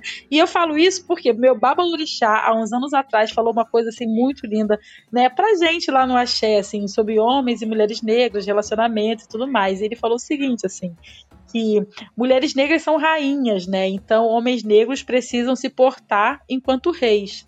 Enquanto homens negros ainda quererem buscar essa ideia de príncipe, essa realeza vai estar, né, de alguma forma debilitada. Então veja, para mim é isso, assim, fecha o segundo ato com essa com essa tomada de consciência, com esse levante e anda, com essa com essa, ó, oh, meu amigo, o matriarcado está aqui, mas você tem que andar com as tuas pernas, né? E abre com já que isso aconteceu e ela dá esse grande afago assim na gente e começa o período de transição, que o Campbell mesmo nessa, nesse, nessa jornada do herói vai, vai mostrar como aquele momento do, do retorno para casa para o acerto de contas. E é isso que acontece, né? O retorno para casa. um pouquinho só, só para eu não perder essa referência, que eu acho interessante que quem representa esse homem negro é, em Forever é o Jay-Z, né? Como a gente já falou. Sim, e tem um mas a gente vai falar disso parece... no vídeo. Porque tem que ter foto, gente. Tem que ter foto. Sim, a gente tem não, que botar é que comentando. uma referência que eu quero que, que a gente deixe passar, que o Jay-Z, ele aparece com dois cães que parecem muito aqueles chacais, né? Que, que são a representação do Sete, né? Que é esse deus que Isso. esquarteja. E ainda tem uma outra coisa. Ainda ele tem uma outra coisa. Cães, sabe? Ele solta os cães e, e eu acho isso muito. Eu fiquei, gente, por que, que o Jay-Z. Eu até voltei essa parte. Por que, que o Jay-Z tá com dois cachorros pretos ali e tal? E aí depois eu fui fazer essa, essa referência, que já é mais pro fim, que ela, eles estão falando sobre dualidade, sobre luz e sombra, sobre lidar. É, aparece o xadrez, né? É, e eles estão falando sobre lidar com essa dualidade, com essa que é esse desafio para esse homem negro nesse mundo que é tão deserto, né? Então, quando ele tá nesse campo de batalha, que é muito representado pelo xadrez, é, essa briga entre luz e sombra, ela é muito, muito significativa, né? Não, e ainda tem outra coisa. É, esse cachorro, ele é um Doberman, que é um símbolo de poder dentro da, da cultura americana. E o Doberman, é, e o Doberman, ele é um cachorro que enlouquece, porque ele é um cachorro mod geneticamente modificado. Então, assim, o cérebro dele, ele cresce demais para o tamanho do crânio. Então, ele é um cachorro que, que no final, assim, em determinado momento da sua vida, ele começa a enlouquecer e ele fica extremamente violento. Né? É, o Doberman, assim, ele é, tipo, antigamente, tipo, assim, anos 80, anos 70, ele era o equivalente ao Pitbull, né? A gente fala e tal. Então, assim, tem muitas metáforas da violência. Doberman foi um, um animal símbolo da cultura hip hop gangster. Sacou? Vai, tem várias letras de músicas do hip hop que tem a comparação do homem negro, gang style, como o Doberman.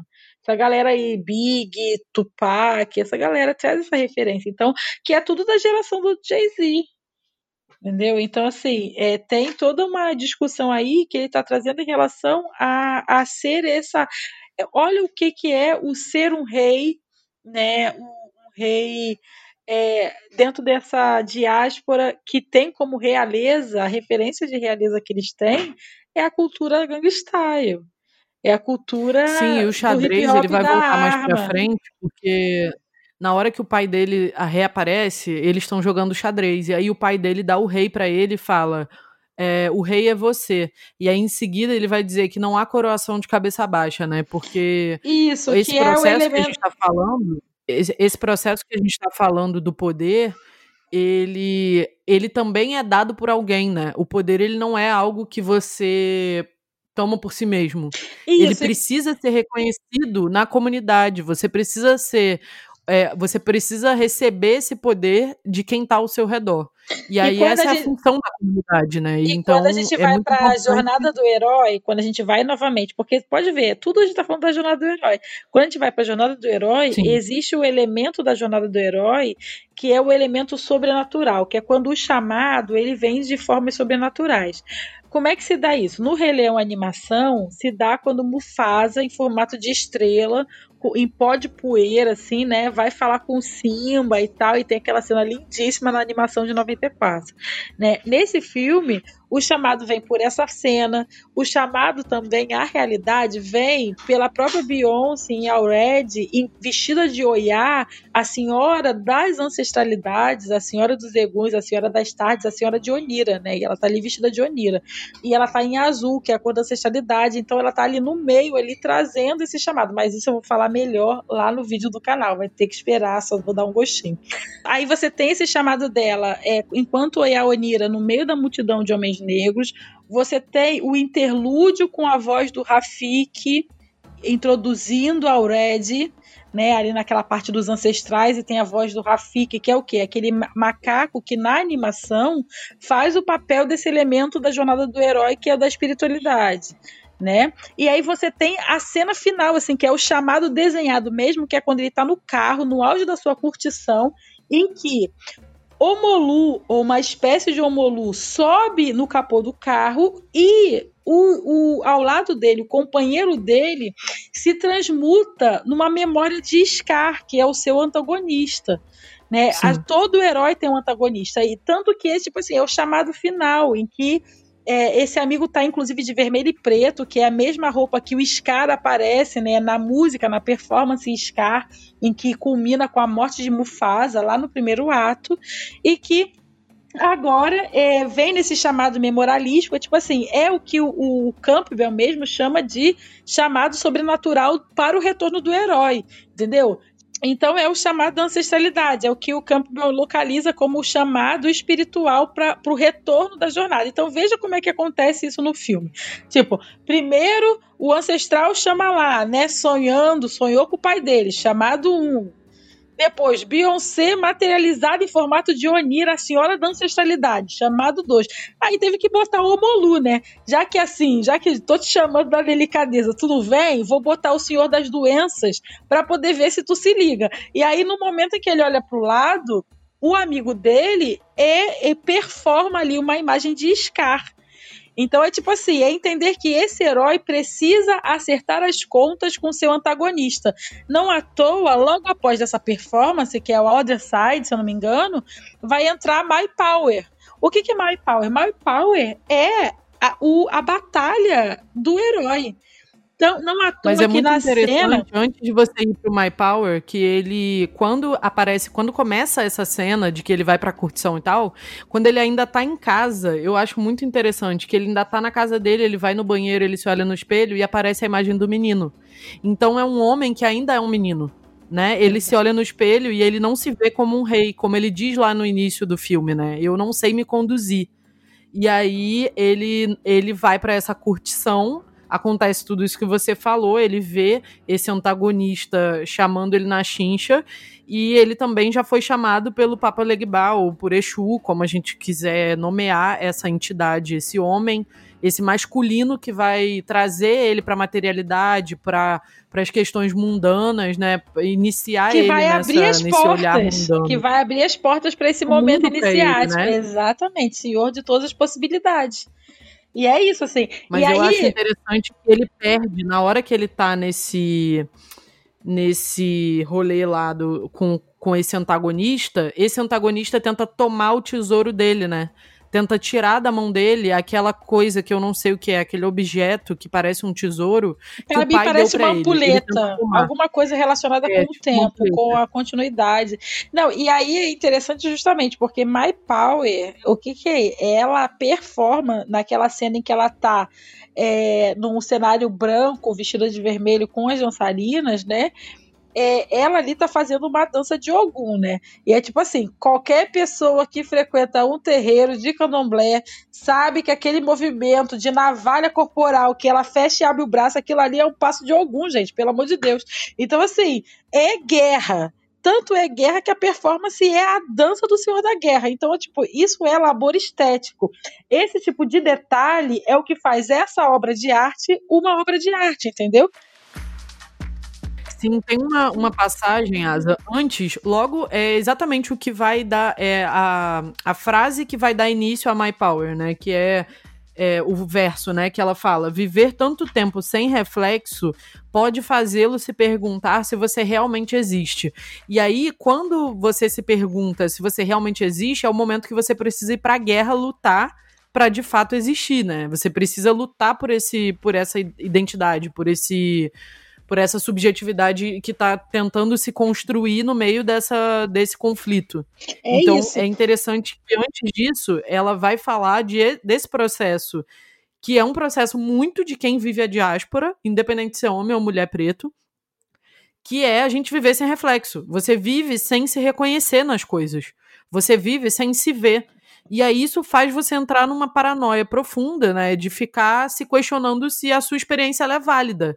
É uma, uma experiência de enlouquecimento, né? De perda de contato com a realidade, que você não sabe se aquilo que você sente é real né? Então, e é isso que faz ele ir para esse confronto, para My Power, né? É isso que faz ele ele despertar para esse conflito. Não, e fora que tem todo um diálogo com a estética anos 80 de Brooklyn e Harlem, e isso tá falando diretamente Total. com a tomada de consciência pós-Pantera Negra, isso não é à toa.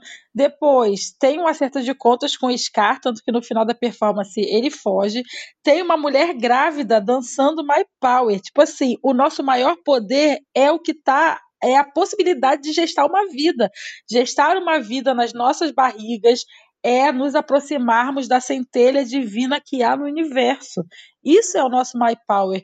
É a nossa maior potência enquanto pessoas paridoras.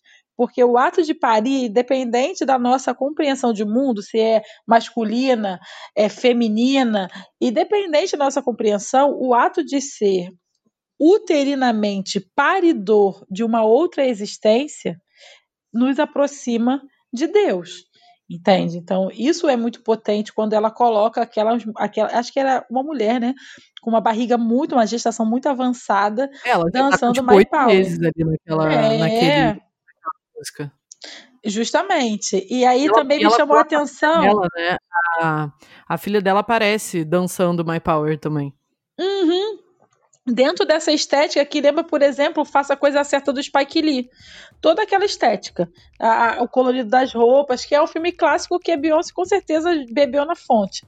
E assim, e, e também a, a cena de My Power, o ato da, da luta ser justamente o encontro das cores vermelho e azul, que para mim faz uma referência entre Exu e Ogum, e talvez Xangô e Ogum, Justiça, mas eu acho que Justiça não não faz muito sentido. Para mim, faz muito mais sentido o Exu e o Ogum lutando, até porque eles são irmãos cosmo cosmologicamente. E a cena mesmo, porque aquilo ali é a batalha, aquilo ali é justamente Scar e Simba. Né? Scar e Simba batalhando. Então, o, os socos, os gestos, as dores, as violências da batalha, de uma luta sangrenta entre dois leões, vai ser esteticamente transmutado no colorido daqueles pós se misturando enquanto eles performam uma dança. Vai dizer que isso não é obra de arte? É, isso é muito artístico mesmo. Porra!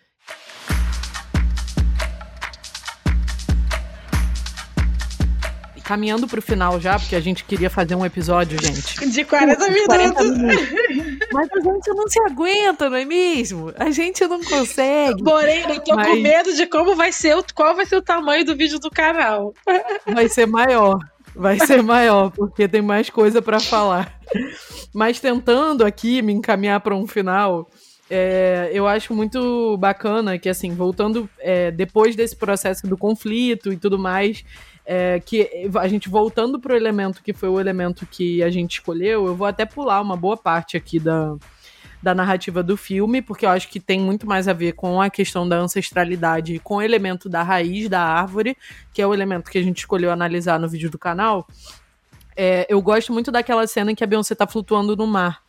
E aí tem uma frase que ela fala, Asa, que eu acho muito maravilhosa, porque é uma coisa que eu sinto, né? É algo que eu falo sempre aqui no, no podcast, porque a Beyoncé fala que nós fazemos a alegria parecer fácil.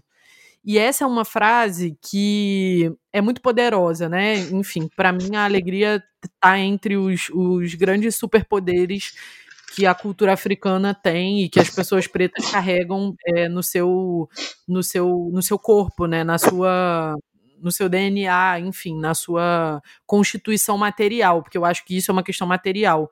Quando a gente entra, por exemplo, em favelas e a gente vai ver a forma como as pessoas se expressam e como as pessoas é, vivem as suas vidas cotidianas, a alegria está sempre muito muito expressa né, na, nas nossas vidas. Então, eu acho que até na diáspora isso é muito evidente. Que mesmo em meio a muita violência, a gente está sempre mantendo essa alegria, fazendo essa alegria parecer fácil, como ela fala, né? E o que, o que, você acha dessa referência dela flutuando no mar com essa questão da gente fazer a, a alegria parecer fácil. Isso. E aí, tipo, eu tenho uma teoria em relação a isso, porque a musicalidade, a corporeidade são elementos civilizatórios, são elementos afrocivilizatórios, são elementos que fundam a nossa existência, né? Então a gente tem uma, uma ritmicidade e a gente está falando, por exemplo, das manifestações né, de ser e estar no mundo genuinamente africanas e afrodiaspóricas. Então, se, quando mistura música e corpo, a tendência é ser alegria, né? O movimento corporal, até mesmo eu estou falando do liberação de serotonina, ah, essas coisas todas aí que, né, epigenética, ciência branca também já deu conta, eu não preciso dar conta aqui. Mas é, isso é uma hipótese, assim, que eu acho interessante, né? Agora, a questão do, do oceano e tal, para mim, é uma grande ressignificação do oceano da diáspora. Porque o oceano pra é, gente. E aí ela ele... volta mais na frente, voltando é, para é essa a transição, é a travessia de volta. Pode ver, o, o filme começa no oceano e o retorno para casa, essa parte dela no oceano, é a parte do ato final em que ele está na jornada de retorno para casa. Sim, e aí, total, esse retorno para casa, ele é a via contrária da entrada para a diáspora. A diáspora veio do leste para o oeste o retorno para casa está sendo numa perspectiva do oeste para o leste. É como se fizesse É muito um interessante que logo depois dessa cena, é, um tempo depois, volta de novo a cena dela colocando, da Beyoncé colocando o menino, o bebê no cesto. E aí volta a referência, a analogia de Moisés, né? Essa metáfora dessa travessia do povo preto. E aí explora, nessa cena que ela recoloca ele no rio, é, vai explorar um pouco mais essa essa essa visualidade né, da, do bebê na cesta e dessa cesta percorrendo um rio com uma correnteza muito caudalosa, né, com muitos, muitas dificuldades, a, a cesta quase afunda, né, e fazendo essa referência a essa travessia do povo preto na diáspora, tem os versos onde ela fala: Você me verá do outro lado. E aí eu identifiquei essa, essa parte da narrativa como do outro lado, tanto do oceano, né? É, na América quanto do outro lado da vida, né? Essa, essa mulher que é essa ancestral, essa mãe, essa figura maternal que vai se encontrar de novo com ele é, ou com esse povo, né? Quando esse povo desembarca é, do outro lado do oceano, do outro lado do planeta, praticamente. Ai, e aí, quando ela coloca essa criança no rio, né, para fugir, tá vindo uma tempestade de, de areia, e aí ela vai, visualmente é isso que tá acontecendo, tá? É, é tá rolando uma tempestade de areia, e ela corre para colocar essa criança no rio para essa criança não morrer. E aí ela vai, Novamente, essa criança Moisés, vai atravessando a correnteza. Né? Novamente, mitos de Moisés. E aí vai atravessando essa correnteza e aí, esse cesto chega numa cachoeira gigantesca, enorme, que onde esse cesto cai.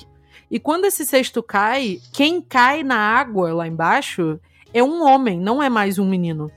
E aí a gente volta para essa analogia do da dessa trajetória desse herói que vai se tornar um homem. Eu achei muito interessante isso, né? Que ela coloca esse esse homem caindo na água e é dentro da água de novo que ele se torna um homem, né? Esse menino se transmuta num, num, num homem em contato com a água.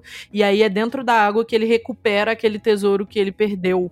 É, vem uma mais velha, né? Ele sai da água e aí vem uma mulher, uma anciã, bem mais velha, e ela entrega na mão dele é, esse esse objeto, né? E faz ele levitar. Então, esse, essa, esse momento da água acontecendo no filme me causou vários arrepios, assim, porque eu achei muito bonito ela fazer esse homem, esse menino virar um homem dentro da água, porque tem aquele verso do cara falando que ele, ele se tornou um homem muito a partir dos conhecimentos e do contato com as mulheres. E eu acho que isso é muito forte no, no filme, né? Ele, a Beyoncé traz isso, né? Que os homens, eles se tornam homens em, é, em relação com as mulheres. O que, que você achou dessa, desse rolê? Não, é isso. Só mais brabo que o príncipe é o útero que pariu esse príncipe, não é mesmo? Então, assim, Total. isso é uma máxima das Candaces lá do antigo da antiga Etiópia. Então, assim, isso a gente está falando de coisas de muito fundamento é, eu acho assim que nesse momento é, é a consagração espiritual do entronamento dele, tipo, é o realinhamento. Ele não só retornou para casa, quanto ele re, retornou para casa, foi reconhecido, entronado e legitimado. por isso que ele vai logo em seguida casar, né? A cena seguinte, é, logo depois, assim, é a cena do casamento, porque agora sim esse rei, né, é pleno de si, ele pode é, retornar a esse a essa, a essa jornada, assim, finalizar essa jornada com maestria, porque ele cumpriu as etapas da jornada do herói e ele apresenta as quatro virtudes do rei. E isso é uma parada muito básica, assim, tipo, o, o rei tem quatro virtudes. Isso vem não só dentro da literatura ocidental e não ocidental, mas isso também remonta ao, a, ao rei Salomão. E aí, olha a gente de novo falando do rei Salomão, rainha de Sabá e tudo mais, sabe? E Beyoncé tem essa base espiritual cristã, né? Então, assim, as quatro virtudes do rei são sapiência, prudência, né?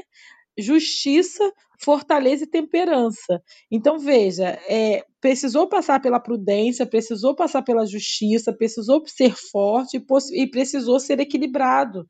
E como ele passou por todas essas etapas ao longo da sua jornada, ele agora ele é entronado, né? E tem o direito de dar continuidade à sua linhagem. E é assim que termina.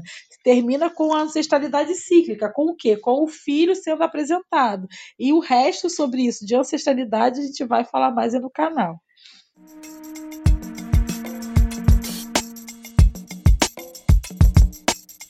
Antes da gente encerrar, eu queria só trazer uma, um verso que eu pensei logo em você quando eu, quando eu li esse verso, enfim, quando eu vi o filme e ouvi essa, essa parte. É, logo depois que essa mais velha entrega esse tesouro na mão dele, tem um verso que diz: Saudações aos sobreviventes do mundo, os anciãos estão cansados. É, já que a gente chegou agora no final dessa narrativa, eu queria que a gente falasse um pouco sobre esse processo da gente se tornar adulto, né? Porque quando ele se torna um homem, em Spirit tem a, aquele verso de Boy becomes a man, né? Então, esse, esse menino vira um homem. E eu acho que é um processo que muitos de nós na diáspora estão vivendo né, dessa geração, né? Que somos nós aqui de 20 e poucos a 30 e poucos anos, né? Estamos vivendo muitos, esse momento. 30 é muitos na realidade, amiga eu preciso puxar que o meu é mais para 30 e muitos do que para 30 e poucos. mas, é, mas eu acho que é um processo de quem tá nessa, nessa faixa etária entre 20 e 40 anos, né? Da gente entender melhorou, que a gente. Melhorou! Que a, a, a, a responsa é nossa, sabe? Tá com a gente o pique. E aí, assim, os anciãos estão cansados, né? Nesse processo do renascimento africano, alguém tem que pegar o bastão. E aí eu queria que a gente encerrasse esse, essa conversa falando sobre essa responsa que é pegar esse bastão, sobre é, a importância que tem a gente ter esse processo de consciência, né, de conhecimento, correr atrás dessa de todas essas, não só referências que a gente está falando, a gente não está só falando de um monte de referência solta, mas de um processo íntimo de autoconhecimento, né, de um processo espiritual também, de retomada de muita coisa que foi perdida pelas nossas famílias, né? Então, eu queria muito que a gente falasse sobre isso, sobre como é pegar esse bastão agora. Como é que é para a Zengeri é, olhar para esses anciãos cansados e sentir que o pique está com ela? É bom, olha esse fardo civilizatório aí, socorro, tô passando.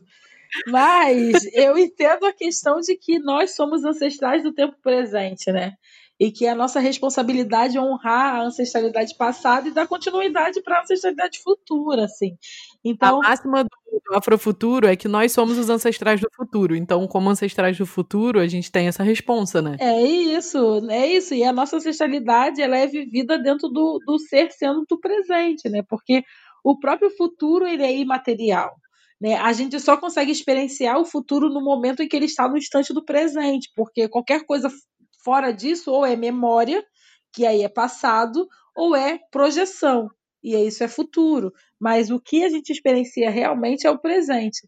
Mas quando eu vejo essa essa esse fechamento e pensando essa questão da ancestralidade, a anciã, né, é para mim ali é o eterno retorno é efetivamente essa ideia da ancestralidade cíclica, é a continuidade, é esse elo mesmo que o afrofuturismo explora bastante, de que dessa ponte para o futuro, dessa dessa é, é, início, esse futuro no, passado, tem, tem né? uma referência a isso, né? Tem uma referência onde ela fala que a história é o seu futuro. Um dia você voltará para onde começou, mas mais forte.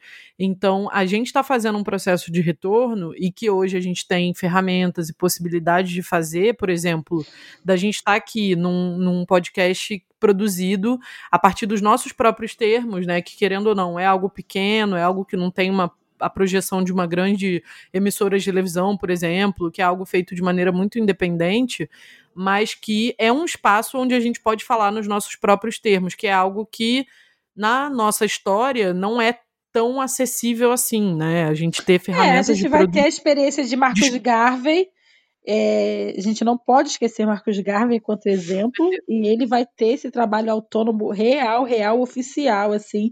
Mas, assim, de grande relevância, nesses termos que você está colocando, realmente, é, a tecnologia ela vai acabar nos dando essa possibilidade. Mas a grande questão, o grande dilema filosófico é assim: temos nós maturidade para utilizar essa tecnologia enquanto uma ferramenta de emancipação?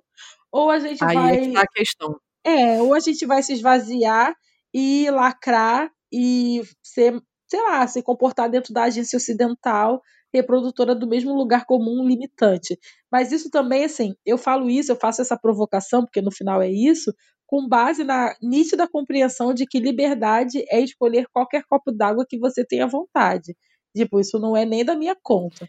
Então, quer beber um copo de água suja? Bebe. Quer beber copo de água do mar? O problema é teu. Quer beber copo com cloroquina? Vai na fé. Você tem essa liberdade, mas com esta liberdade vem uma coisa muito importante chamada responsabilidade. Então, essa jornada do herói, na verdade, é, é a jornada da consciência por responsabilizar-se por si e pela sua comunidade. E é por isso que eu acho que o Jay-Z, enquanto Simba, faz muito sentido. Porque o Jay-Z, ele passa pelo descarrilamento da jornada do herói. Eu acompanho o Jay-Z há muito tempo. Adolescência e tal, não vou dizer aqui de falar a minha idade, mas eu conheço o Jay-Z antes de conhecer a Beyoncé, né, gente? Sinto é, mas muito, o Jay-Z foi traficante, enfim, Exatamente. ele tem toda essa história, né? De, ele tem uma família, ele tem uma família né? descarrilada, né? Esse último álbum dele fala muito da relação dele com a mãe, que tinha problemas sérios com, com, com drogas, etc. E tal. É uma, ele tem uma vivência descarrilada. Ele poderia ter sido morto com 15 anos de idade, por exemplo, sabe? O Jay-Z é um símbolo da diáspora, né? Ele é um Exatamente. símbolo da masculinidade dessa diáspora, né? Mas é o símbolo da masculinidade da diáspora afro-americana, meu amor. Porque o, o, resultado final desse pensamento afro-americano é o resultado final de um pensamento oriundo de uma diáspora que está no coração do Império Ocidental. Então, Sim. assim, o símbolo.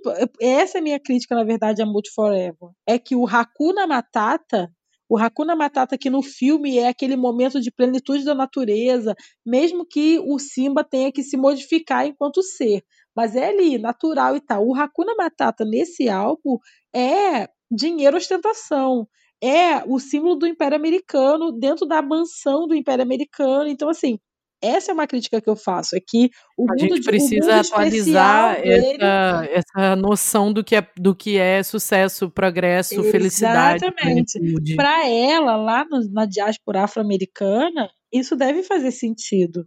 Para mim, que estou localizada aqui na diáspora afro-brasileira, na nossa desgraça coletiva, eu não consigo é, ter enquanto elemento de é, felicidade nesse sentido essa perspectiva.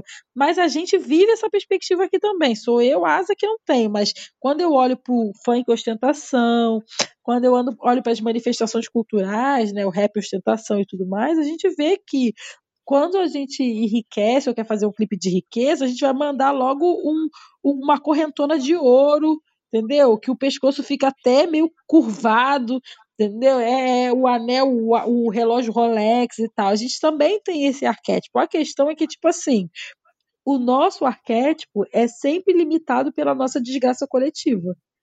E o arquétipo de, de é, ostentação de mundo especial. Vou usar o Campbell para manter a coerência aqui nesse podcast.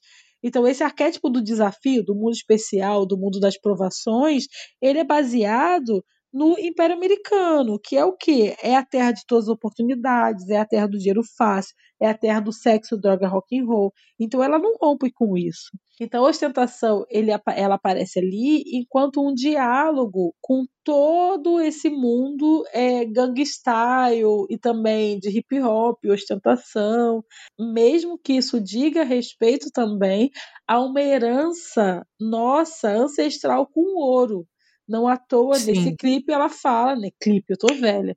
Nesse, nesse filme ela fala sobre Mansa Musa de forma explícita. E ela diz que ela é o Mansa. Jay-Z. O Jay-Z fala que ele é o Mansa, o Mansa Musa, reencarnado. Sim. Sacou? Então, é tipo assim, maravilhoso, assim, né? Muito poder. Porque o Mansa Musa, para quem não sabe, ele é o homem, o imperador do Mali, que viveu mais ou menos em 1280, mais ou menos que é o, o, o homem mais rico da história da humanidade. Entende? Ninguém superou em termos de dinheiro até hoje o, o, o valor né, financeiro que Mansa Musa tinha. Ah, Asa, de onde você tirou isso? Vou falar de novo, da enciclopédia lá do texto História Geral da África, da Unesco. mas pra... isso saiu até na Forbes, Asa. Até os brancos sabem disso. É, mas é, é sempre bom dar referência hegemônica. Acho que a gente conseguiu abarcar Pô, todos os aspectos horas, né? da água neste episódio de uma hora e 50 minutos. No bruto, minha gente. Aqui, depois ainda vai passar pelo, pelo tratamento aqui, mas o bruto dessa conversa ficou com quase duas horas. E eu, antes de encerrar, eu queria te agradecer por você ter vindo pra gente compartilhar isso aqui, porque eu sei que dá um trabalho gigantesco analisar uma obra desse tamanho e a gente fez uma, uma análise ainda curta, porque tem muita coisa ainda para falar sobre essa obra, tem muita referência que a gente não trouxe aqui, porque a gente vai o quê? Deixar para o vídeo do canal, que é a dica Afrofuturo de hoje. Eu sempre deixo essa dica aqui no final dos episódios. E eu não vou dar uma dica de algo que já foi produzido, mas vou deixar aqui porque eu sei que você pode estar ouvindo isso a qualquer momento, inclusive depois que esse vídeo já tiver saído. Então, se você está ouvindo isso esse vídeo já saiu, a gente tá lá no canal da Asa e eu vou deixar aqui na descrição é, do episódio o link pro canal dela e aí você pode ir lá procurar esse vídeo que a gente vai analisar o elemento raiz ou árvore, falando um pouco sobre ancestralidade e as demais referências da, dessa obra, desse filme. Então, Asa, queria te agradecer e deixar aí um espaço para você fazer suas considerações finais para a gente encerrar. Eu estou muito feliz que você veio e, enfim, é isso. Obrigada. Ei, Morena, a gente é amiga, né? É isso, amiga de luta, amiga de vida, amiga de fofoca, amiga de mulherismo africana. Vamos ter muitas histórias para contar juntas nessa vida, minha amiga. Então é sempre um prazer visitar a casa de amigas, assim como eu fui quando eu estive em São Paulo, da última vez que a gente se abraçou, sem sabermos que entraríamos em pandemia, não é mesmo? Da pandemia. É Você isso. foi uma das poucas visitas que eu recebi na minha casa antes da pandemia virar o que virou. É isso, nem imaginava. Se eu soubesse, seria te abraçado mais. Mas enfim, né? É a aprendizagem da vida. É, agradecer. Então, assim, espero que as pessoas tenham se sentido inspiradas pela nossa análise. Assim, entender que África é muita coisa, que eu sei muita coisa sobre África, mas eu não sei tudo. e que Morena também não sabe tudo. E que, na verdade, não, a gente é isso, e que a gente precisa, na verdade, que mais pessoas também se sintam inspiradas a adentrar nesse campo, estudar e fazer essa frente, porque a gente está dentro de uma disputa de narrativa. E aí, se você gostou, por favor, se inscreva no canal, né? O canal Azingere, me siga nas redes e depois vamos conversar da segunda parte, a, parte raiz, árvore, lá no canal. E é isso, daqui para frente só para frente, né, Morena? daqui para frente só para frente. E eu gostaria só de deixar aqui o versinho final desse desse desse álbum maravilhoso de Beyoncé, gente, porque eu sou muito Beehive mesmo. Nós somos a chave desse reino, vamos virar essa chave, minha gente, vamos acordar, né? Vamos tomar esse essa responsa pra gente. Espero que vocês tenham gostado desse episódio. Não se esqueçam de compartilhar com quem vocês acharem que pode gostar também desse episódio lá nas redes sociais, marcar a gente nos stories. A gente tá no Instagram como arroba falhafrofuturo. E temos o Medium também. Eu vou tentar deixar um textinho, não sei se vai rolar, porque eu tô com um bebê pequeno em casa. Para quem não sabe, minha filha já nasceu. E a gente tá voltando agora também só por causa disso. E eu vou tentar deixar lá no Medium alguns links também, medium.com barra. E qualquer coisa é só mandar e-mail. Se você quiser falar comigo, quiser alguma coisa, alguma referência, alguma coisa que eu não falei aqui, quiser trocar essa ideia, sugerir outros temas, falhafrofuturo.gmail.com. É isso, minha gente. Muito obrigada. Nos vemos num futuro próximo. Até mais.